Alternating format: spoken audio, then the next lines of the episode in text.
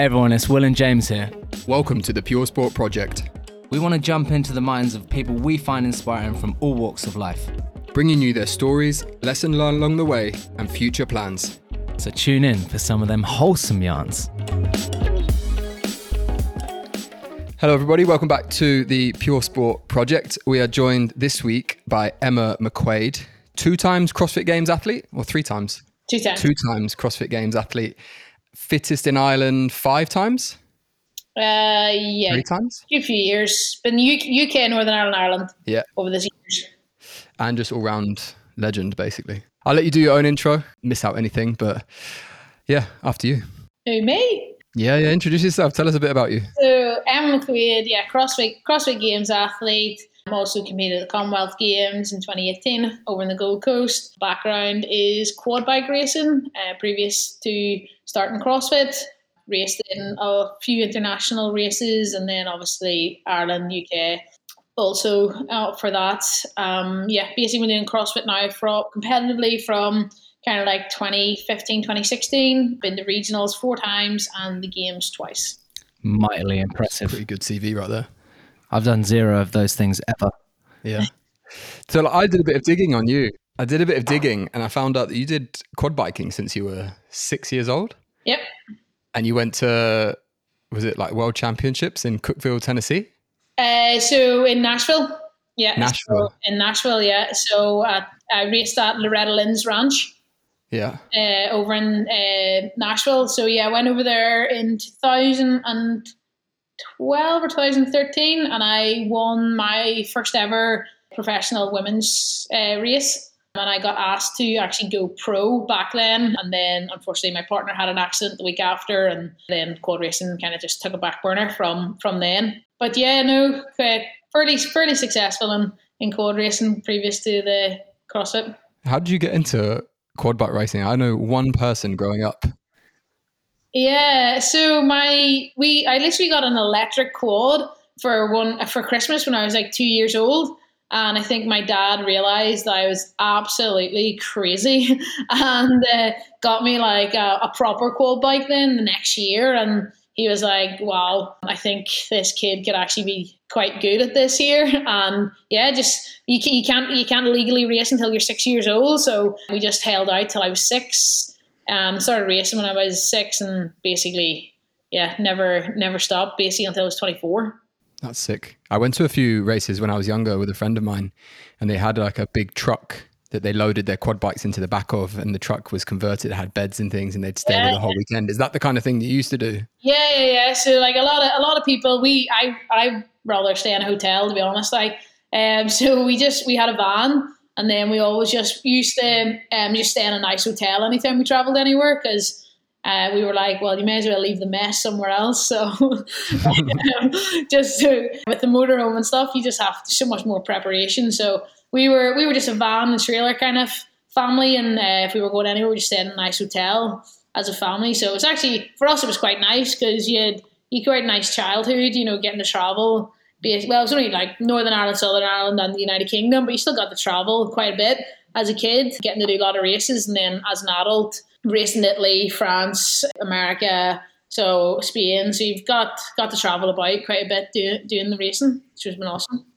Was it is there different types of racing in quad biking or is it very much just like start to finish, go go as fast as you can? Uh yeah, so like um so the racing is basically like if anyone follows like motocross, we race on the same like circuits as motocross, so like the, all the big jumps and stuff like that there. So the quad, quad racing wouldn't be as big as the motocross scene, but quad racing in Ireland is like we are the third fastest nation, which is pretty pretty impressive for such a small island. There's a quad cross of nations every year where obviously the fastest three riders from every country get together and see who's the best nation. So America, like any sport, are usually at the top. And then Ireland has been third now for this last three years. So we've quite a lot of talent that comes out of this this small country, which is pretty impressive.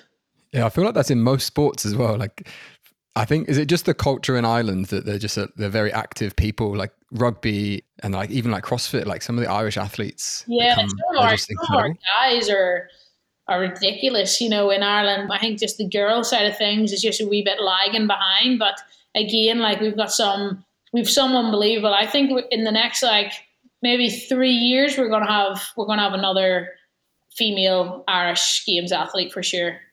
Yeah, who would that be? You gonna drop names? Uh, I don't want to give anyone a big head. I just they know who they are. They're jinxing it if you say their name. so, uh, they, they know Alright. they know they're up they know they're up and coming, and uh, definitely, uh, yeah, they, they know who they are. But I'm not going to give them a big name, a big head. All right, so then that was like your childhood. Was it very much just quad biking, or was there anything else that you did? Uh, yeah, so um, I did used to do cross country as a kid. Um, I played Gaelic football up until I was about 16, 17. Um, I just couldn't take a beating anymore. Um, I was a small, smaller kid. Um, I think I was on the I was on the senior team from I was like 14. So every weekend I was coming home with a black eye or bus lip, uh, something, ribs or anything. Like the senior girls, they were they were big units in comparison to me. So yeah, we pulled pulled out of that. I think when I was about sixteen, I couldn't take any more black eyes and bust bust lips. So um, tried my hand at rugby once, one match in, and uh, ruptured my ACL. Um, that was not a very successful career. it was one and done. Yeah. I would love, I'd love to venture back to that now. I'm, How long were you in the rugby game for to have that injury? Yeah, literally, yeah, one one match. Like I did did a full off season, did one played one game, and that was me. I didn't even make it to half time, and I was away in London. So, um, uh, I, th- I would love to try my hand at it, again. I think I'm a hell of a lot. I'm not big, but I'm a hell of a lot stronger now. I think I'd be able to handle those girls a wee bit better. So then, how did it? How did you then transition into CrossFit? Like, what was your first? Because I think there's always that that point when someone discovers CrossFit for the first time. They do that first workout, and they're like, "What the fuck is this?" And then they're kind of hooked. Yeah, so it was actually quite quite strange. I initially found it when I was in America. We were out actually training in California, and the gym I was training at, I, we were with her for six weeks, and I kind of like stumbled upon CrossFit. It was just in like a global gym. They were doing it in a gymnasium. Got stuck into it over there for a few weeks. Came back home, couldn't really find many CrossFit gyms. Then I found one started up just like a wee pay as you go. Can I just do a wee drop in here? I'm not signing up to this carry on just yet. Mm-hmm. And I think the gym owner was furious. He was like, What do you mean you're not signing up? You have to sign up. And I was like, Nope, I'm paying a drop in. I don't buy this just yet. and uh, I actually signed up. There was a, it was called a fitness, Titanic Fitness uh, Championships. So I was like, I signed up for that. I was like, Oh, I'm fit. I'll do this. And uh, yeah, it was a full blown CrossFit competition. so How did you uh, do? I took fourth. Oh, nice. Yeah, I took fourth. I made it to the final. Uh, there was handstand push-ups, and uh, the girl that actually won it, she taught me how to do handstand push-ups in the warm-up area before it. So yeah, that was me. I was, I was completely hooked. My only goal, like in my life at that point, then was to win that competition the following year. Yeah. Um, so I, wa- went and I won it the following year, and then that was me on the path to regionals and where I am now. What year was that? Uh, that was in I think it was 2014, and then I won that in I think 2015, and then I went to my first regionals in 2015.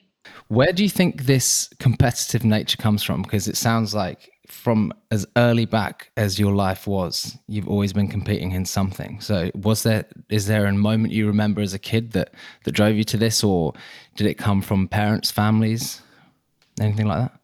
Yeah, I don't know because like my mom and dad aren't competitive at all. Like there's they don't come they don't didn't do really any sports as kids. They weren't they've never never done like a sport or anything. And as far as I know, like either was my nana or granda or anyone competitive. So my mom and dad still to this day don't know where they got me from. Like I still think I'm the postman's or someone's because I'm not. No one else. Like my brother's slightly competitive, but like they're nowhere near as they're nowhere near as bad as me. And like my sister has no competitiveness at all. So I honestly don't know. I'm just a psycho. You took it all for the McQuaid family. Yeah. Do they support you, like in terms of your competitions and stuff like that? Do they come to everything? Yeah, like mom and dad went to every single quad racing I've ever done. Uh, the only one they weren't at was in America. And then yeah, every single every single CrossFit event, like if I let them, they will come.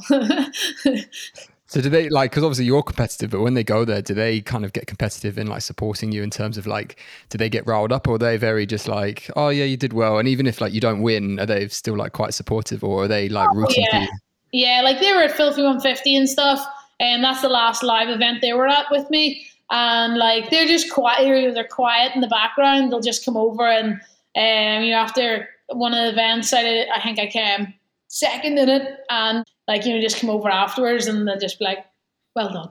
you know, it's just a wee smile, but uh, like they're they are extremely proud. And like my sister, my sister's a massive supporter as well. And I have my wee niece and nephew, and they're like my two biggest supporters. So they are. Yeah. They, they'll be shouting. They'll do more shouting than anyone.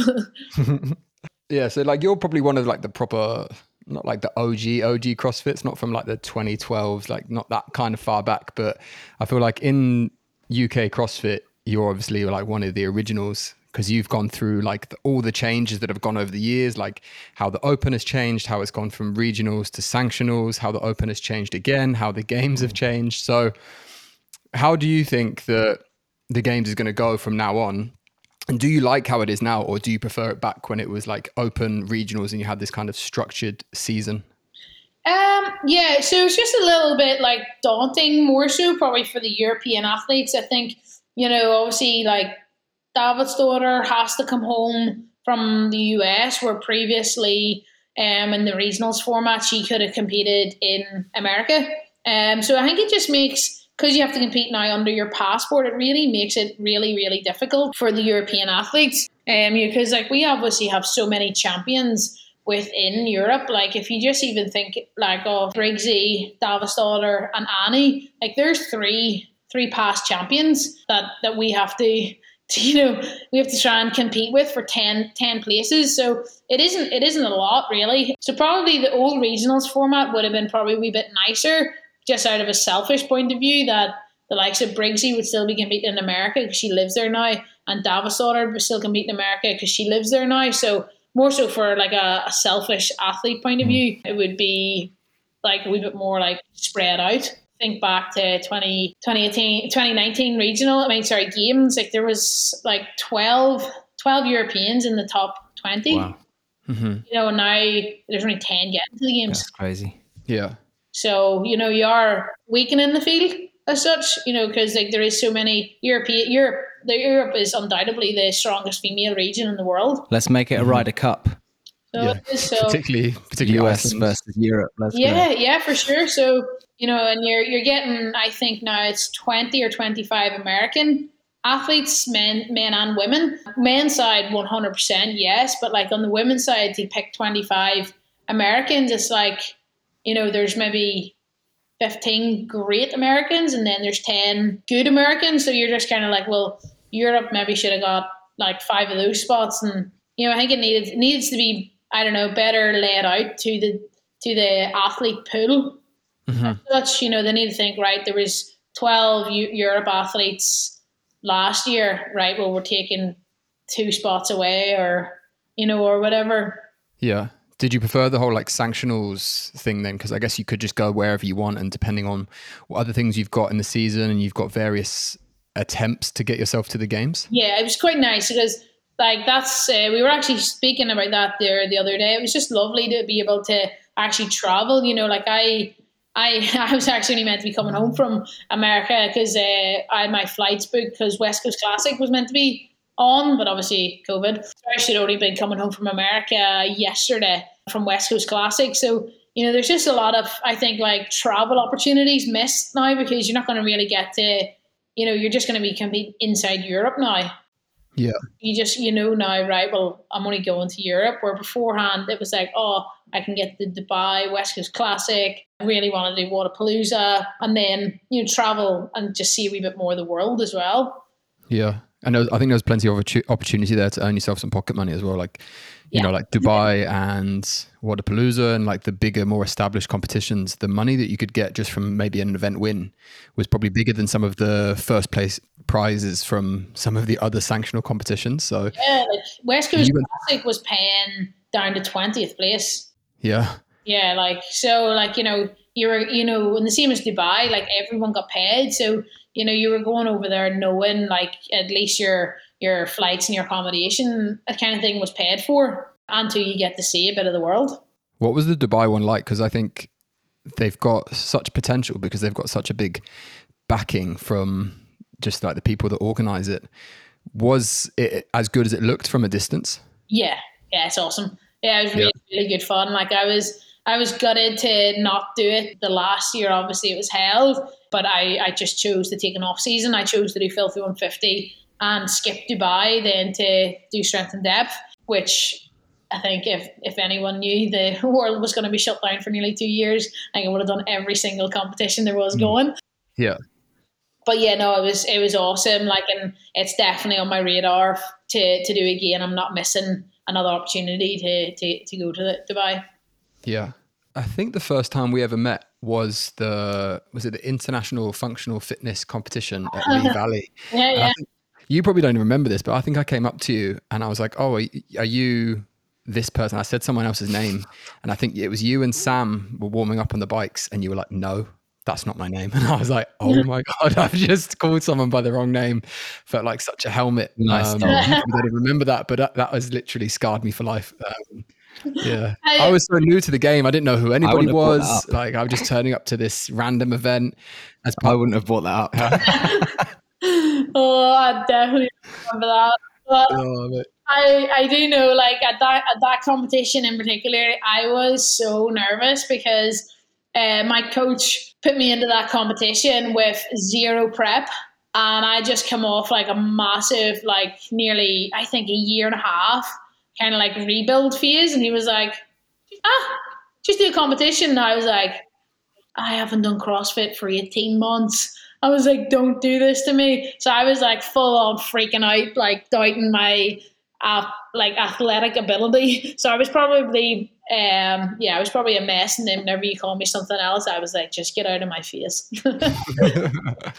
um, do you know what happened with that? Like, I haven't heard much from that kind of competition because I think the plan for them was to take CrossFit to the Olympics and make it like a properly recognized sport. But I haven't heard much about those competitions since that year. I think they did another one in Sweden like the following year, but Yeah, I don't think it was. Yeah, so they went to Sweden, and then I think they lost quite a big like pool of athletes, kind of thing, because no one would like I didn't want to travel or whatever for it, um, which wasn't convenient at the time. But I think they kind of like they planned their year in and around like the games and stuff. So like I think that competition was like a week or so after the games. So like it never really attracted the big athletes because like how they led the season out um, and the like crazy like qualifying processes. It was like two, three, four weeks or whatever with multiple workouts. So their format just wasn't as attractive, I think, because it was just so like it was just a real hindrance to your to your training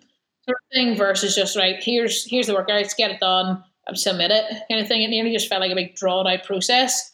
Um, but they, they did a good job. Now to be fair to them, and they did a masters one there uh, last year, I think it was. Yeah, last year because I had, I had two masters um, do it. They both finished second in their division, and then Kelly Frail and stuff like that. There, she won the female masters, and so like they they they're, they still are they still are going, and they did a really good job. To be fair, if they're online Mhm. uh, format.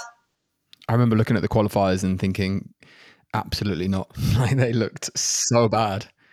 Yeah, some of their workouts are crazy. Like so, yeah, but they do they do think outside the box for sure. Yeah, like bad in a good way. Like I think they were well programmed, and I was like, Oh yeah, yeah, like they're they're Yeah. freaking horrible. they were like a proper test of fitness. I was like, nah, nah, that's gonna hurt. I'm Yeah. gonna avoid that. for sure. So like while we're recording this, this will probably go out in a few weeks yet, but we're smack bang in the middle of the 2021 Open. You've done your first workout, the wall walks, one and done. Yeah, you wouldn't tell me a score when I messaged you, but um, what did you think of that first one? Yeah, it was, yeah, it was fine. Like it was one of those workouts. Um, like you would get better every time you you done it. Like I made three very, really stupid mistakes that I'd say cost me like 30 seconds, easily 30 seconds, just not uh, practicing it enough before I started. I think I came into the gym, did four wall walks. I was like, let's go. I was like, I want to get cracked on with my training here. So yeah, I just probably, I didn't put a huge amount of thought or effort into the workout. I just did what I had to do to to get a yeah, score on the I board for week one. This open is very different to previous opens, especially the the last one because this one is very much just as long as you're in that 10% you make it to the next stage whereas i think the previous one was you were going for number one because that qualified you for the game. So the stress yeah. from previous years must have been so much higher in comparison to what it is now. Yeah big time. Like uh, my like this past like um, two years like i've had a set a goal during the open. This is like my first year really not having a goal which it is quite weird. And i don't actually don't like it. I think i kind of miss the pressure because it does make make me compete a lot better. So yeah, so like last year, obviously, uh, my goal, my only goal in the Open was to finish top ten in the world. Um, I just have always wanted it, and you know, obviously, I, I made it. I finished seventh in the world, which was which was like which was awesome. I ticked the box for for that for that stage. Um, where yeah, so I put a lot of pressure on myself. I did the first workout three times, and I did all the rest of the workouts two times. Um, so yeah, but this year it's just like, oh, just have to do it. It nearly, it nearly feels like mm-hmm. a hindrance. You know, it's just like, oh, get this done here. But um, yeah, I definitely yeah. I miss the pressure. You say you did that first workout last year three times. Was that the ground to overhead burpees? Yeah. oh my god, that was one of the worst workouts I have ever done. And I remember looking at the leaderboard because you won that, didn't you? Like worldwide. And I remember looking at the leaderboard and it was you, and then there was a gap, and then there was Sam, yeah. and then there was a gap, and I think it was Sara Sigmundsdottir. Uh, yeah, I think so. Yeah. And then there was a gap, and then there was everyone else, and it was just like you three were so far ahead of everyone, but each one of you was further ahead than the other one. I was like, how has someone gone this fast? And I think you must have posted a video of you doing it. And I remember watching you like do the burpees, and I was like, how was this even possible to get this amount of work done in the time that you did it? But yeah, why did you do it three times? Uh, so I wasn't meant to do it three times. So I did it on Friday, and I just wasn't happy with my attempt. And I was like, right, I'm going to go again. So I went on Monday with a new plan, and I would have still won worldwide on my second attempt, but I cut my arms out of the video. So you oh, no. didn't see the barbell. Um, so yeah, I had to. Uh, luckily, I looked at my video as soon as I came home uh, from doing it. I was absolutely buzzing whenever I got it. I think my second attempt was like 750 or something like that. It was still Soviet and um, 751. And uh, yeah, I looked at my video. I was like, oh my God, my head is not in this. So I started crying. I was like, I messaged Briggsy straight away. I was like, I've cut my head out of my video. and I messaged my partner and he rang me straight away. He was like, look, just you just have to go out and do it. And I was like, I have no time to drive back to the gym because the gym was 30 minutes away. And I was like, I'm working in an hour. And I was like, I won't make it to the gym and back again in an hour. So he was like, Well, you're just going to have to do it here. And I was like, But I'm not allowed to do it here. So then I had to look up the rules. And um, I think I messaged Briggs because she's obviously a lot more. She knows everything, so she does. And um, I was like, I can't make it to the gym, blah blah blah. And she was like, Go and do it in your gym. You just have to upload your video. Um, so I had to upload my video um for like CrossFit to to verify it, which was like so stressful. Yeah, so I, I went and I went like seven forty 740 or something and then i got like mm-hmm. two i got a penalty for a false start so the but i still i still beat my original time anyway which was which was awesome um so yeah no warm up, straight in, three three attempts later. That's absolutely so. That workout, I remember. I remember watching. I think it was Froning. I think Froning did it, didn't it, on the on the live announcement? Yeah. And I remember going into the gym on the Friday night and doing it at my gym. And I looked at the clock at the halfway point after five rounds, and I was going faster than Froning. And I thought, I have no business going this fast. And then I remember from that point on, my world just ended. And I remember getting back to the bar, and my coach, you know, when they G you up, and well, probably not for you because you probably just don't stop moving, but I stopped. And I looked at the bar, and my coach was like, "Yeah, three to to G me up to get me. And I looked at her and I was like, nah, like, sorry, I can't do it. It's only like a 42 kilo bar. And I was like, I can't lift it. I'm just going to have to stare at you for a bit because, yeah, I'm not doing it. And that was probably one of the worst workouts I've ever done. And then I went back in on the Monday and redid it with a game plan and went so much slower at the start and was like, okay, if I do a round every 105 or something like that, I'll be done in this time. And it was a breeze and I beat my score by probably two minutes. Yeah and was nowhere near as bad. But yeah, it just shows that a bit of pacing. But the fact that you did it twice in a day. Oh, it was twice within like two and a half hours. Twice within two hours, I think it was. because it literally makes it makes like zero sense. And the fact that not only did you beat your previous score, but you got the best score in the world is just so ridiculous. Um, but yeah, kudos to you. Psycho. Um, Told you. There's not much going on between the between the years. so, like, you've got a bit of weightlifting experience. You've got. Have you competed for Ireland? Yeah, am I right in saying that? Um, so Northern Ireland for Commonwealth Games. Yeah. Yeah. How was that? Oh, it was awesome. Yeah. So just being over in the in the athlete village. Yeah, it was just like it was once in a lifetime experience. Just like obviously we were in the athlete village for nearly two and a half, two and a half, nearly three weeks and it was just really cool because everyone walked about in their like their uniform. So you did. So we had like obviously our Northern Ireland tops, and then you you know Australia was walking towards you, or uh, New Zealand was New Zealand was actually their house was straight across from our house. So every time uh, a new team came in, they all did the haka outside. And, oh, it was, it was, it was awesome. Like it was really yeah. cool. Um, so you just got the wee bit of every everyone's culture. Um, so it was awesome. And then like I met some, like I was obviously in the gym every single day because like there was a gym in the, in the athletes village. Um, so yeah, like I met I met so many people and like people I still speak to, um, because they were like, "You're a weightlifter. Why are you in the gym doing cardio?" And I was like, "I'm a CrossFitter doing weightlifting," and they were like, "Ah, right," because um, like I was every single day in the gym where like the the oh, normal weightlifters did their 90 minute session and then that was them for the day. And I was like that was a warm up. So yeah I got yeah, I got really friendly with quite a, quite a few people. And yeah it was it was it was really really good atmosphere. I'd definitely love to, to, do, to do it again. Yeah. How how far are you off your numbers at the moment? Like oh yeah way, way above them all now. You're above them now? Yeah yeah. How much above them um, I haven't like maxed out at all, but like, yeah, my clean and jerk would probably be like 10, 10 kilos more. Um, snatch would be about five, six kilos more. That's no joke. And that's purely just kind of CrossFit, CrossFit training, like mixed modal stuff. Yeah. Not even just like pure weightlifting. No. That's ridiculous. So, like, would you say weightlifting was probably like your best part of your CrossFit? Because obviously there's so many different elements to CrossFit, but you've got to be well rounded. But there's going to be certain things that you think you're best at.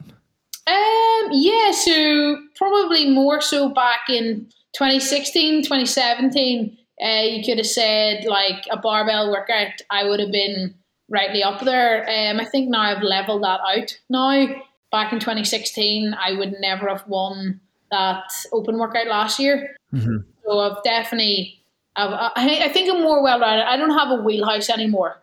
I definitely don't. Um, like the workouts in 2016, I would have I would have won or would have been good at. I'm probably maybe not as good at now, but then the workouts that really would have hurt me in 2016 wouldn't hurt me now if you get me. Yeah. So I think I'm I think I'm more like your third, fourth, fifth, sixth place finisher now versus win a workout and finish 20th in a workout. Yeah. I think that is CrossFit competitions in general. Like if you're if you don't have a wheelhouse and you're just kind of very good at a lot of things as opposed to the best at one thing and not so good at something, over the course of a competition, you'll probably bump yourself up the leaderboard and you'll probably yeah. do quite well.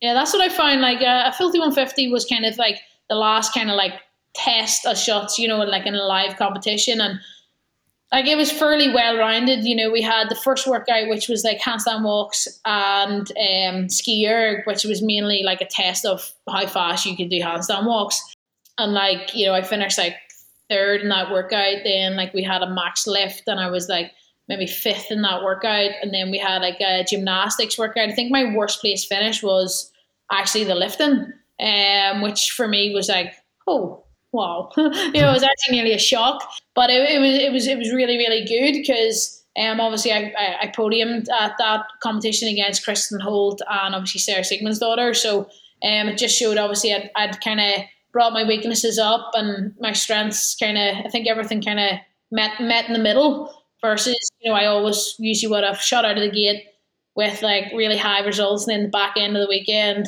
uh, I would have just went downhill. So um, that was that was a good weekend for us, um, and just learned a lot about me as an athlete and just being able to piece it all together. Yeah, I thought that competition was so well programmed. There were some things in there that there were so such simple differences to previous competitions, like the rope climb one where you had to do like touch and go rope climbs. I thought yeah. something like that. That I think some competitions try to overcomplicate things and throw in a movement that you know, is just so ridiculous. But yeah. just to add in a, a, twist to a rope climb like that, I thought the guys that programmed was it Jamie? Is that his name from Filthy? That programmed it, I thought was incredible. And the bag, the kind of the, the bag, what was that called? Like alternating alternating thrusters, like they were horrific. Yeah. So yeah, were, yeah. it was such a it was, it was fantastic. Like it was, you know, strength, fitness, uh, like you know, like you had to be like stability for that big heavy dumbbell to have one up, one down, coordination. Like you definitely tick, ticked all the boxes there, and then even uh, the bike and run out, outside. You know, that was that was different as well. Yeah, pretty cool. So you've got two games caps, I guess you could call them, but they were two very different experiences. You've obviously got the one in 2019, which was actually at the games in Madison, and then you've obviously got the one from last year, which was at home, literally at home. So talk us through those. Like, obviously, they're very, very different, but talk us through the two different experiences. Yeah, so obviously, like the 2019 games, um, like it was a really cool experience, and that's like my dream is just to get back there and and to experience it all again. It was just a, it was very very stressful in 2019 because you had after every single workout there was a cut, so like you had no opportunity to just like set kind of soak it up and enjoy it, you know, because you were just constantly like, I have to make this cut, you know. So mm-hmm.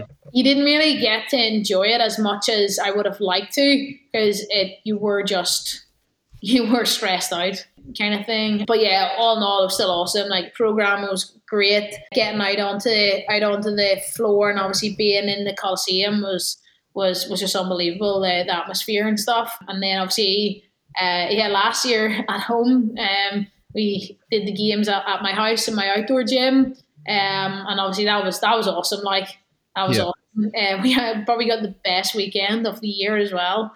So we, we hit it uh, luck of the Irish, as as they would say, with the weather. So yeah, it was awesome. It was really really good fun doing it at home. So Emma, it sounds like your output and your desire just to just to go further every time and especially in CrossFit and what you do. But how do you how do you recover? You've you've referenced you have a few days off or a few a few easy days, but do you have any protocols that that you do every day or every week that help you recover so you bounce back to your best so you can do these absolutely ridiculous feats and movements I don't even know what they are.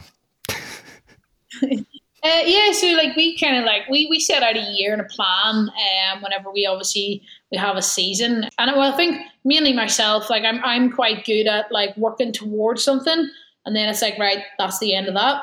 Now I work towards that, and that's the end of that. I'll just break break the season down. Um, I always write it up on the right hand side of my board out in the gym. Um, at the minute, I'm like, there's one tick for the open workout, so two more ticks, and that's that's that that's that part of the season done, and then we get the quarterfinal done. That's that part of the season done. Um, after quarterfinals, I'm to take like a like a kind of chilled week. Um, as soon as, as soon as quarterfinals over, I'm to take. Uh, I think it finishes on like the 12th. Um, I'm to take that full week until the following Monday just to do whatever I want. Like, hopefully, swimming pools are open. Usually, I like just to like run, bike, swim, and just do like conditioning for a week and just no program, just like on on feel each day. Just get extra extra sleep, no set alarms. Just have like a wee bit more bad food, and just kind of like enjoy enjoy getting to cafes and stuff. We'll go up and see my mum and dad. Go for lunch with my, my sister. Take my niece and nephew out, and just be like a wee bit more like a normal human instead of like train, eat, sleep, train, eat, sleep. And then it'll literally be from from uh, the week after it's cracking straight to semi-finals, and then it's just like wee small benchmarks, and then I'll do the same again after semi-finals. I'll take a week, reset, and then it's all being well. Like fingers crossed, I'll be prepping then for the games. When when are the games supposed to be this year? Mm. Like July again? July, yeah. So it's as much a mental break as a physical one. Yeah, oh, yeah. You need a mental break. Like I'll not, I will not enter that gym for the week after quarterfinals. Like there's not a chance. Like if Joyce program me, I just won't do it. Like there's no chance. Like I'll, I'll, get out, get out on my racer. I'll get out on the roads, get up the up the mountains for a run, walk, hike. Um, I love getting swimming. Um, the week after competition, it just makes you feel just nice and loose. Just get the whole body working and moving. Um, get extra treatment and stuff. And I love food, so just go out for brunch every day with my with my mates. So yeah. yeah. So like your training and obviously your recovery and stuff is pretty dialed in, but like you just said there, you love food. Are you very strict on that kind of stuff? Like, are you uh, like a macro counter, or do you eat intuitively? How do you kind of structure? Is it dealt with by the lads at Red Pill, like James? Is it dealt with by him, or do you have someone separate? No. Um. So I tried Jersey's way, didn't like it. Tried uh, counting macros. I absolutely hated it. It added way too much stress into my day. Um, so now I just have a meal prep company that prep all my food fresh twice a week, all just natural ingredients. He's actually like a fresh fruit and veg, and he's a butcher, so he's got the two. So the meat's quality, the fresh fruit and veg is absolutely. Do you want to shout them out? Who is this meal prep? Uh, Marshall Howe. He's uh, up the country. He's he delivers it down for me um, on a Monday and a Thursday. So yeah, I just eat good good food. Um, no rubbish, no processed foods. I don't eat any sugar, and I have one takeaway a week, and that's it. So during during the open and stuff, like we we had sushi instead of having burgers. So we still had takeaway, but just just flipped it around, and had a wee bit wee bit of a healthier option. Yeah. So yeah. But no, I think like I, I don't I don't track any of that rubbish. I just believe it just added extra stress into your day when it's mm. not needed. I think like I know like the best advice my coach ever gave me was if you're hungry, eat, and if you're not hungry, don't. Yeah, I guess just listen to your body. It's probably the same with training as well as eating. Like if your body's giving you signals and saying, look, you know, like your knee hurts, you should probably do something about that. It's probably the same with food. If your body's telling you you're hungry, there's a reason it's telling you you're hungry. Yeah. So yeah, like my weight has my weight stayed exactly the same now for a year and a half. So like we're doing something right. Did it used to fluctuate in the past? Yes. Yeah. So like my biggest thing is I don't I, I've just limited dairy. I don't eat a lot of dairy in my diet anymore and I don't eat I would eat red meat maybe once every two to three weeks. Um so I think those two those two things fluctuated my weight. But now like uh, on a, every single given day I would be like 64.5 to 64.9 kilos. Yeah. So it would always be within two to three pounds. And is that I guess like with CrossFit, there is a happy medium of like you can't be too heavy, but then you can't be too light because like gymnastics will suffer or your weightlifting will suffer. Is this kind of like your sweet spot? You feel like? Yeah, in round to be fair, like sixty five would probably be the would be the sweet spot for me. So yeah, we're all, always always up in and around that. They're just slightly below at the moment, but again, that's just obviously the open and just that wee bit extra yeah. stress maybe. Yeah. Um, and then, like, we've very recently sent you some Pure Sport, probably two weeks, a week and a half now. So, like, how have you incorporated that, and like, what what have you seen in terms of because you you had mentioned that you'd used CBD before, you hadn't used it routinely, you kind of just used it here and there, but what have we sent you? We sent you the oil and we sent you the balm. How have you felt that's helped you?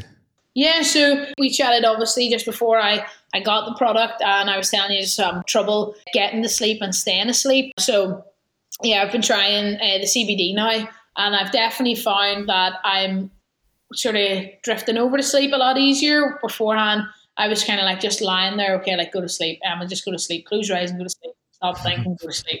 Um, so I just find I'm, I'm getting, getting to sleep uh, a lot easier and the balm, I found it great. I actually had a little bit of uh, sort of like a twinge in my elbow. Nothing serious, didn't affect anything. It was just like a wee bit meh.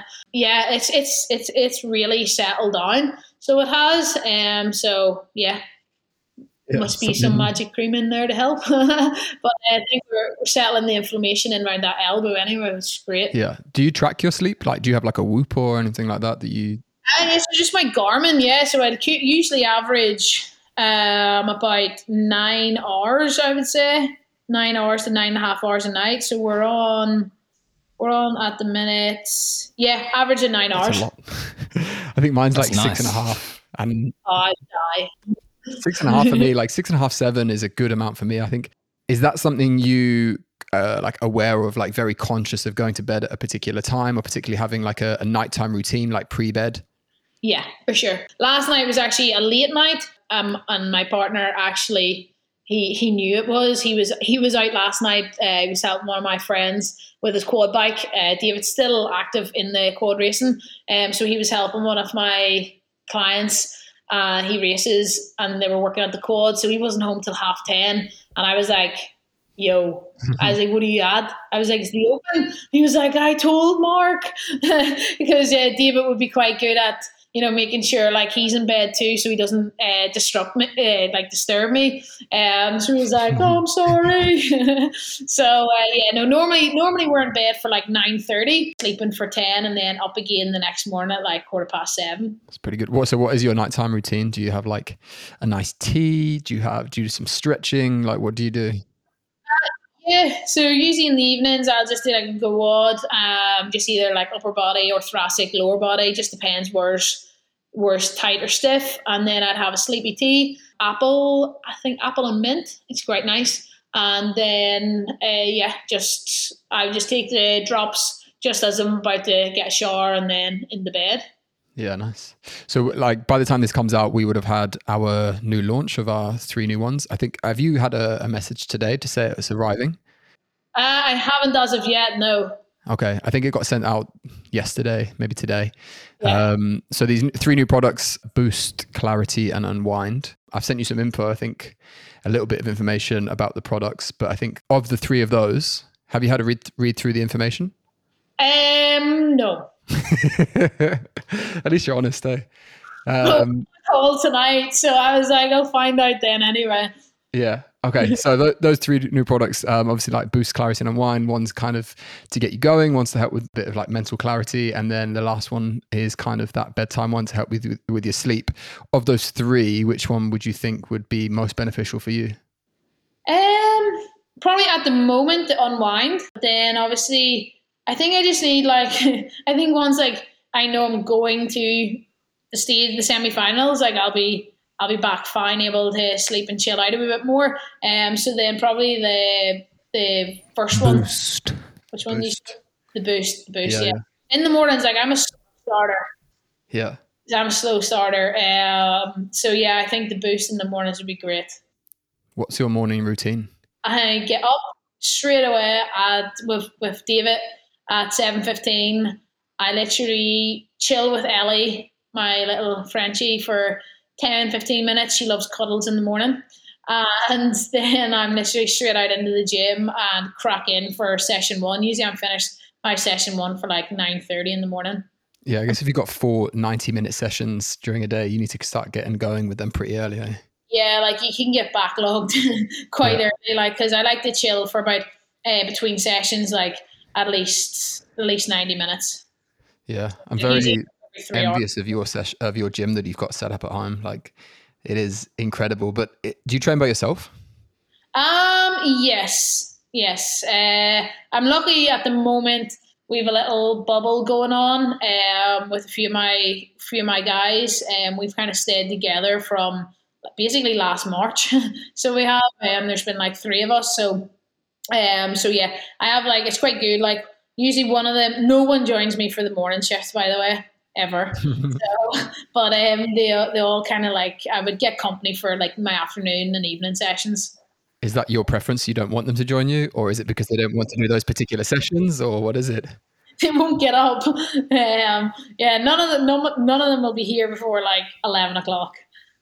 So, Jesus. I like to get it done in the morning, just get it done in the bank for the day. But I guess if you've got four 90 minute sessions, yeah, there's just a lot of training to get done for the day. Eh? yeah, so like it's not like they usually like they are they they're doing their own training, but I'll just have company in the gym, which is so nice. Like Yeah, nice. Okay. So, um, 21.2 is coming up in a couple of days. Tomorrow, actually. Tonight, technically. Uh, predictions. Go on. What have you got? Um, yeah, I kind of think it might be a two-part workout. oh, you Uh, posted this, didn't you? Yeah, I yeah, saw this. Yeah. So two two part workout. Something I think there's going to be a box, and I think there could be a dumbbell, um, and then finishing with a max lift or something heavy or complex. I'd love a complex to be honest. You think? See, I think because of this, the style of it is, and I think it'll be like hard and fast, kind of gassy workouts to begin with. Just because I think a lot of people will be doing them at home. I don't think they'll do a max lift. Maybe. Yeah, I don't know, but I, that's me hoping. Yeah. but uh, yeah, I still think there might be a two parter, like because there needs to be a bit of a like a separation now after week one. Yeah. And then final week. What do you reckon? the final week, it's always thrusters and chest bar, or thrusters and bar face and burpees, or you know, I think like there's very few, very very few years we finish not finished without thrusters. Yeah. Do you prefer this way of doing it? Like having, I guess we haven't had experience yet, but doing the open quarterfinals, semifinals, or would you rather go back to the sanctionals or would you rather go back to regionals? What is your preferred way of doing it, do you reckon? Um, probably the ah, I don't know. I really don't know. The regionals was regionals was hard to beat because you knew exactly what you had to do to proceed. Um, for the sanctionals, it got quite messy. Like I think if you took out the national champs and then you, I don't know, you maybe just use the open as you know even just like the top ten athletes in the world, and the rest have to qualify through sanctionals. Mm-hmm.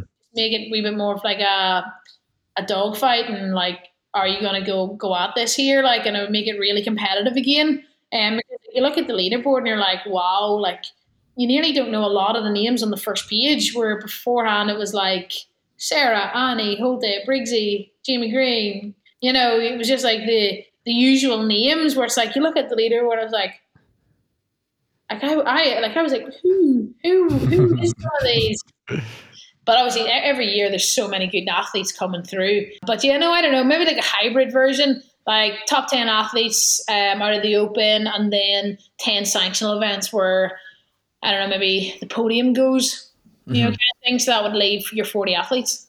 Yeah. It got quite confusing, didn't it? In 2019, people were like backfilling from certain competitions. And if you went as fittest of that country, then the person below you at that particular sanctional that you competed in.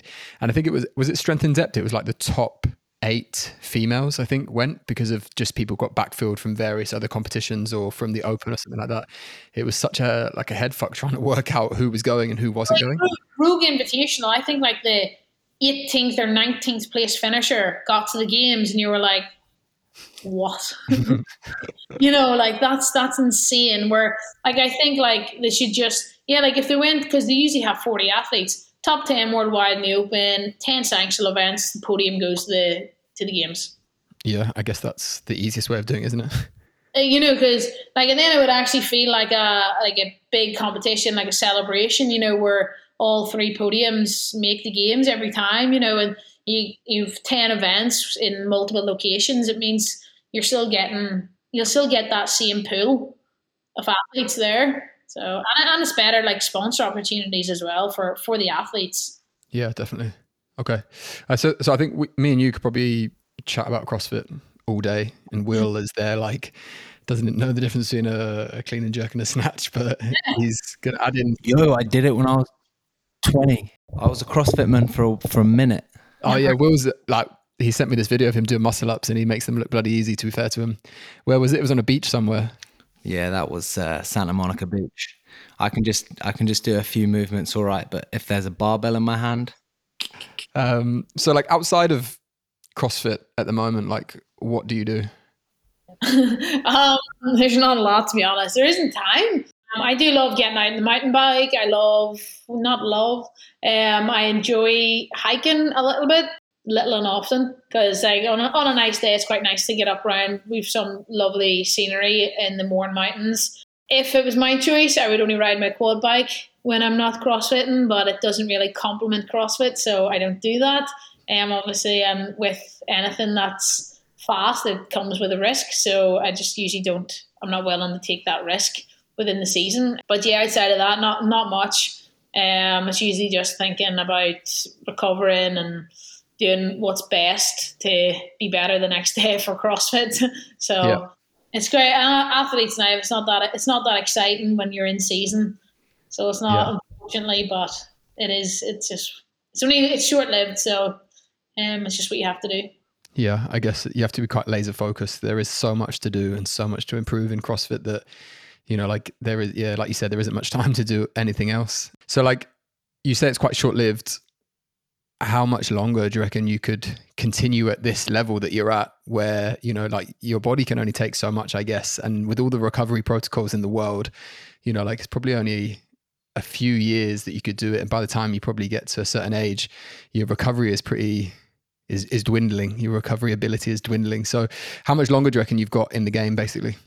Um, to be honest, like uh, like I feel healthier than I've ever felt probably in my life this past few years. Um, I've touched wood minimal minimal niggles and injuries, um, which is always a good sign. So I definitely don't think I'm anywhere near my prime just yet. I think I'm just just tipping into to to it. So yeah, I don't know. I think I'll I'll try and try and hold out for for another good while yet. I definitely won't be hanging up my boots anytime soon.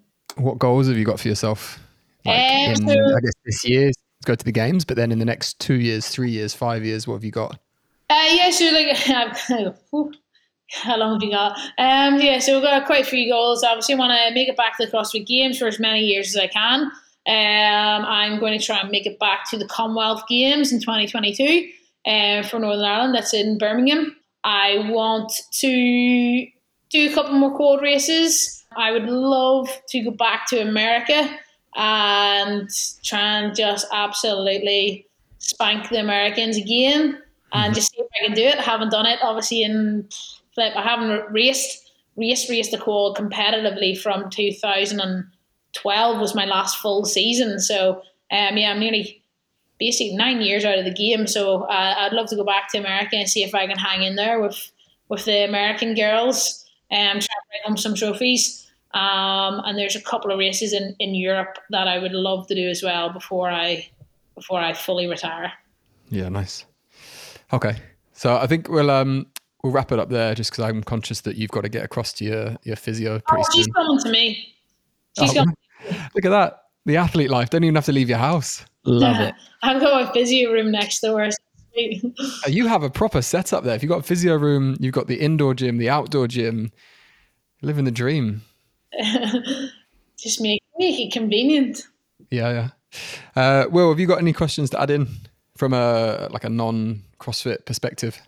It's just it's just the whole mindset thing for me that's totally fascinating um, to do four lots of 90 minute training sessions a day to put that into running isn't i don't think is a thing even when you're an ultra athlete like sure you can go out go out and rack up some miles and maybe do some other training but i just i find it so impressive how you can do that every day or at least most days a week and and still perform like your bounce back is is so quick the whole thing of you doing the workout three times and getting better every time to me totally blows my mind.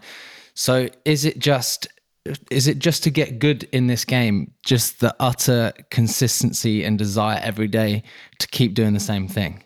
Is that as is that basically what it comes down to? Or do you think there is just some natural talent you can have as well?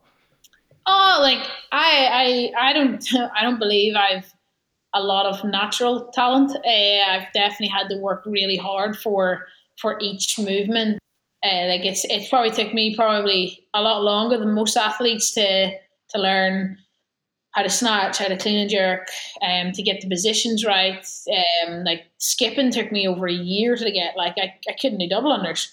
Uh, you know, I didn't I didn't own a skipping rope until I was 24. So yeah, like uh, definitely. I think it's just like just like you know you know with every session like you're you're getting better um, whether it's just like last night at eight eight o'clock, my partner was like, "Oh, I'm heading over to help one of the boys." I was like, "Well, what am I gonna do?" So I was like, I headed out into the gym and just did like a, a rehab recovery session. So I sat in the C2 bike. I did 20 minutes in zone two recovery because I knew that's going to just benefit me in general. And then I did like uh, three rounds of like a little rehab uh, circuit um, just like shoulder rehab, some like core activation stuff, and just some like hip, hamstring, uh, glute stuff. And I was like, well, this is going to get me better. So instead of sitting on the sofa watching a movie, I may as well go out and be productive. And that was just like a little bit of a little bit extra. So I don't know. I just think every session you just set a goal for that session and what it's going to benefit you for, and it's just quite easy to to commit to it then. Well, that's incredibly impressive. Yeah, nice. Any more words of wisdom, Will? Words of wisdom. Have I ever had loads of words of wisdom? Yeah. The wordsmith. Occasionally a wordsmith. I don't think so. We'll wind it up there just because I'm very conscious that we're an hour now and I don't want people to have to listen for, for too long, listen to us rambling on. But um, yeah, thank you very much for, for coming on. And you should be getting some new products arrive tomorrow, fingers crossed. Although I think the stuff over to you has been a bit slower than it is to the rest of the people in the UK. Yeah, it's. Uh, I think it's harder now to get get it in with like paperwork and stuff. We're Yeah. having a nightmare getting. We're having a nightmare getting anything in at the moment. Yeah. And I can't even get product from Southern Ireland, and it's only sixty minutes away from me. Yeah. Strange times, isn't it? Like, what's it, going over the border and stuff like that? It's fine. Can yeah, travel? go over the border completely fine. Like I've, uh, I have a guy help me with weightlifting and stuff. He's from the south. Like he just obviously we had to just like draft him up a letter just in case because there there was like a soft border with police stopping, but that's kind of away now. It's getting a little bit more relaxed here at the minute, but it was it was fairly strict there about six weeks ago. Yeah. Yeah. Hopefully things will be back to normal within two months, three months. No, two months because we want to compete in in person in three months. Okay, all right. Yeah. We'll have to get you over to HQ come June when it finally opens. For You can do a bit of training there. Hopefully, we'll get a few more athletes down and we can have a bit of a throwdown with some sick athletes. Definitely. Do you know Will's running a marathon inside the gym when we launch, when we open? Just doing just doing laps in the gym. So Laps around the gym, not even on a runner. no, just laps. Spinning round and Oh, round. that's miserable. Will loves a good run. That's stinking. well, then, if you love running, you would you should do the workout Kelly. Oh, Five rounds, five rounds for time, four hundred meter run, thirty wall balls, thirty box jumps. All right, I'll do that. That'll sort you out. I'm ready. you see, like running after that. What was the workout we did at Wit that time? Jackie. We did Jackie at Wit.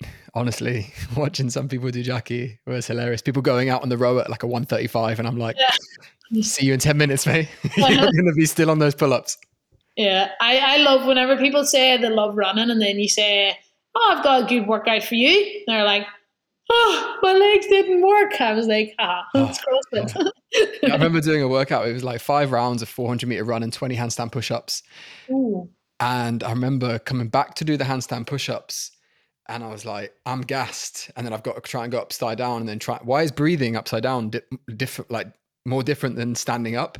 and then I did the handstand push ups and then went for a run. And then my arms were just kind of flopping by my sides. And I thought, I didn't realize I use my arms so much when I run. And it's just, you can love running, but then incorporate it with like even like wall balls. And all of a sudden your Yeah, legs yeah, are short and you try and run. And then you're running differently. And then you're not as efficient. And then, yeah, yeah, it's quite addictive, isn't it? Oh yeah, it's great. You got it all to look forward to, William. Can't wait. Sign me up. Is it even there? Yeah, I'm here. Perfect. Cool. All right. Well, thank you very much for your time. Great to chat to you, Emma. All right. Good luck with the Open tomorrow. and you, thank you. Yo, thank you, Pure Sport fan, for tuning in. As a valued listener, we'd like to offer you a 20% discount code site wide on puresportcbd.com. Use the code PROJECT20 to level up your life. If you like this podcast, like, subscribe, and share with your friends. And remember, no stress, stay blessed, and we'll catch you next time.